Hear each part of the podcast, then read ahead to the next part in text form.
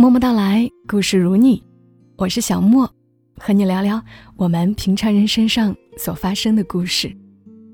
今晚讲的是一个听友的故事，是他今年经历的一些事情，他在微信上发给我看，我觉得还挺适合分享出来的，是他的一些感悟，读给你们听一听。这个听友叫奥里伯特。他说：“时值清明四月三号下午十八点三十分，一个星期前的此时，我第二次躺在手术台上，接受上帝的馈赠。我不知道该用何种语言去形容此刻的心情。就如我写下的这些文字的当下，眼睛也不听使唤的流泪。当然，不是因为悲伤。也许上世。”我享受了太多的礼遇，这一世要有所偿还。先不说漂亮、聪明这些高端的词，就单一双清晰看世界的眼睛，在我出生时，上帝对我都有所吝啬。先天性右眼视力障碍，我想上苍对我也是有所厚爱的。平淡如水的日子，过了四十来年。去年的六月六号，右眼突然视物不见。经查，烈性孔源性视网膜脱落，脉络脱，黄斑裂孔。眼球也在几天之内迅速失去压力，面临着眼球保不住的可能。也许上苍可怜我，念我还是两个未成年孩子的母亲。紧急手术保住了右眼球，但视力几乎微乎其微。裂孔来的猝不及防，不容我有喘息的机会，别无选择，保住眼球已是不幸中的万幸。大儿子面临中考，得知母亲得了严重的眼疾，一个一米七八的小伙哭得稀里哗啦。毕竟，他还是个孩子。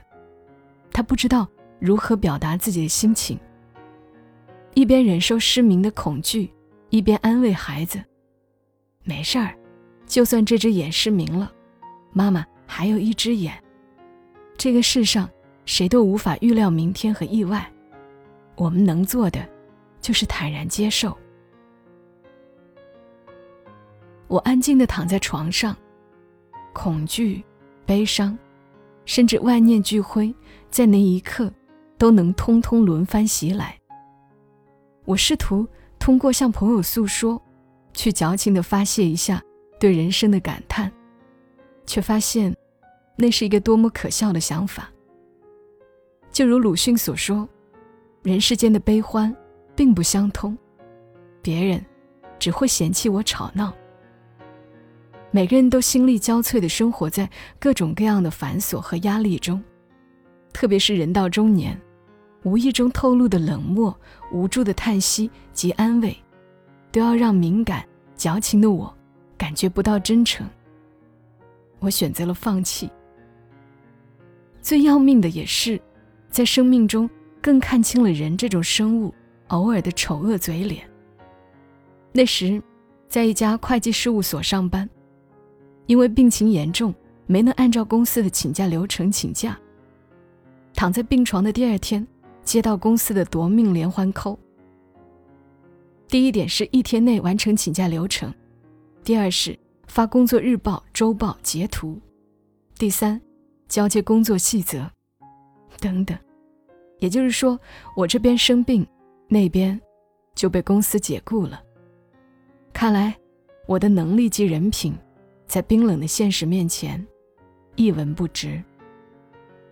这个也无法抱怨，每个人都有不得已而为之的理由。我能做的就是安心养病，一切等到再见光明的一天。我是个多么热爱生活的人呐，爱用文字和图片去记录生活的点滴美好。我是多么善良乐观的人，多么同情世间的疾苦。相信一切的美好。尽管我的路目前出现了急转的陡弯，我仍愿意相信，在拐角处，可以遇见别样的风景。我积极配合治疗，在没眼的日子里，靠声音触摸世界。平凡的世界，麦田守望者，白鹿原，默默到来，一个个故事，一个个人物，让我对人生或多或少有了不一样的认识。因为我知道，无论如何都要乐观的活着，活着是一件多么美好的事情。二零二零是个值得纪念的年月，在新年的伊始就发生了可以载入史记的人和事。本来去年六月份的手术是要求三到六个月把眼里的硅油取出来，因为疫情一直拖到今年的三月份。医院开诊时，硅油在我眼里已经待了九月有余。主治医生再次检查后，就摇头叹息：手术难度之高之复杂，总之情况不容乐观。又是一场关于能不能保得住眼球的利弊分析，我的心悬到了嗓子眼儿。办完住院手续，老公就回去了，因为孩子要上网课，手机也被带了回去，彻底开始了我与手机告别的十天时间。术前，每日除了吃饭、检查外，我就躺在病床上，犹如一只安静的待宰的羔羊。期待奇迹可以出现，保住眼球，还我一双好眼。手术还算顺利，硅油取出，重新打了气。就如医生所说，一切都只能看我的造化了。医生也没有把握视网膜会不会再次脱落。我很平静的接受，没有抱怨，没有哀叹。因为在此之前，种种的设想，我也都一一否定，也一步步接受右眼可能失明的现实。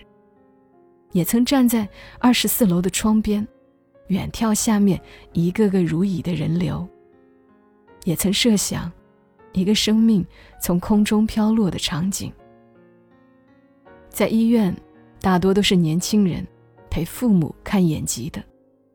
所以手术前，我拒绝了母亲到医院照顾我的想法。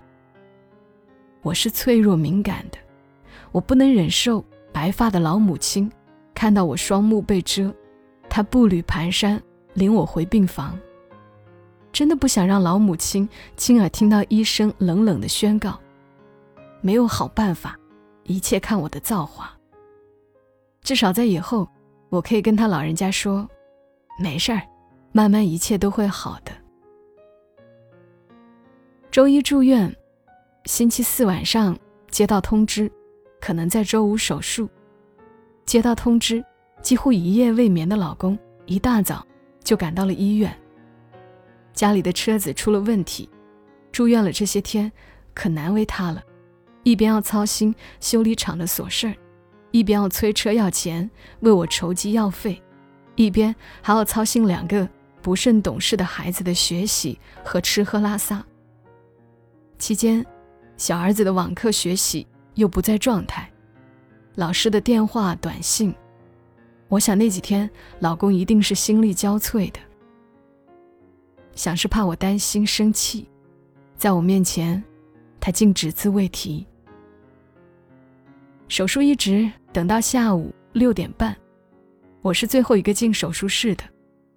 因为手术复杂性，考虑到术后右眼可能眼底出血，所以医生果断地把我的双眼都包扎起来。我能想象自己头裹白纱布，被老公领回病房的场景。小小的病床，没有陪床，老公怕碰到我的眼睛，我让他到隔壁的病房休息了，说是有事喊他。我想这些天，他一定是太累了，竟倒头便睡，忘记了隔壁病房刚做完手术的我。上半夜是最难熬的，医生叮嘱要趴着睡，阵痛来袭，两只胳膊趴得难受，每个翻身、侧身的动作都带动眼球的疼痛。趴够了，我就起来低头坐一会儿。那是怎样一个坐卧难安啊！我忍不住想发出疼痛的呻吟，但隔壁床的病友发出了均匀的鼾声，让我意识到大家都入睡了。好不容易熬到天明，想上厕所，试图喊老公，未果，还是隔壁病友帮我去喊，他才惊醒，匆匆赶来。我想他一定是睡眼惺忪的，因为他竟把我领进了有人的卫生间。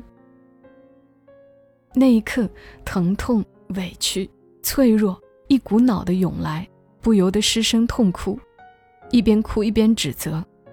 你回家去吧，我要你来干什么？在我最需要你的时候，你睡着了，别人把你喊来，还把我领进了有人的卫生间。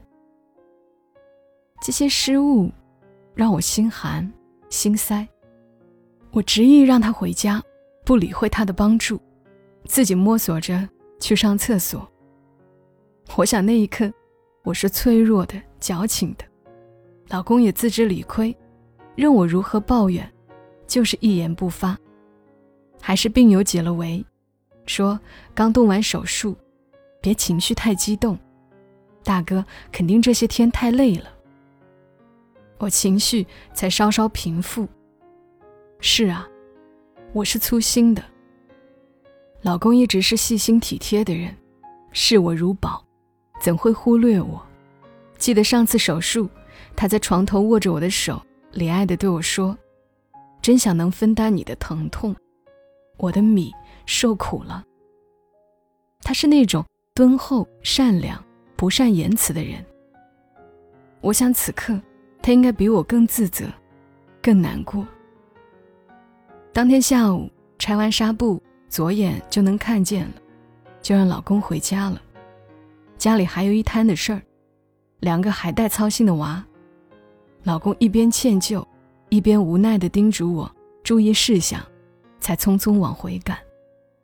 接下来的日子是安心静养，每日除了吃饭、上厕所，其余的时间就是闭目安静地躺着，很平静。就算周日和我一起手术的病友都陆续出院，因为病情的不稳定，我独自被留下来留院观察。一切的忐忑、焦灼。顾虑，都化作安心的等待。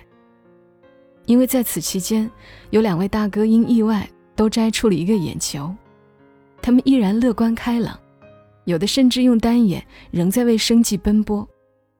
一位七十三岁的退休老教师，一只眼睛戴眼镜的视力也只有零点三，一只眼睛几乎失明，他网脱之路也比我好不到哪里去。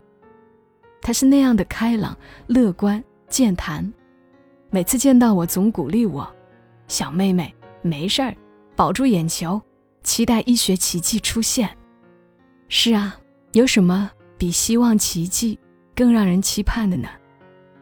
期间，主治医生的精湛医术及高尚的医德，让我陡然间对人生有了另一种更深的认识，以致出院后，我会和两个孩子。谈起一个人的人生目标，一个人活着的真正意义与价值，是通过个人的努力，在某一方面或某个领域有所造诣，给更多的人带去帮助，以一己之力造福社会，可以活得与众不同，不趋炎附势，不溜须拍马，不世俗规则，追逐的也不是名和利，而是一种自我价值。被别人折服的认可，一如钟南山、张宏文、高自清，这何尝不是一种值得思考、追求的人生呢？所以，面对苦难、厄运，你可以在深夜里痛哭，可以抱怨，允许悲伤。但在这之后，请相信，生命除此之外仍有阳光，因为在健康面前。所谓的失忆、失业、失恋等等的小忧患，真的不值一提。无论如何，寒冬之后，生命安在，请乐观、坚强，跪谢上苍的不杀之恩，心怀感恩，守望春天。